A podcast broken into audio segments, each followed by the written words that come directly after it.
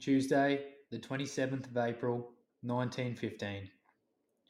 Fred, Hyde, Garcia, Russell, and I, 1st of the 14th Battalion, for some special duty.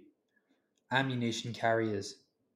Carrying it through Dead Man's Ravine, up the hills under fire from Turks.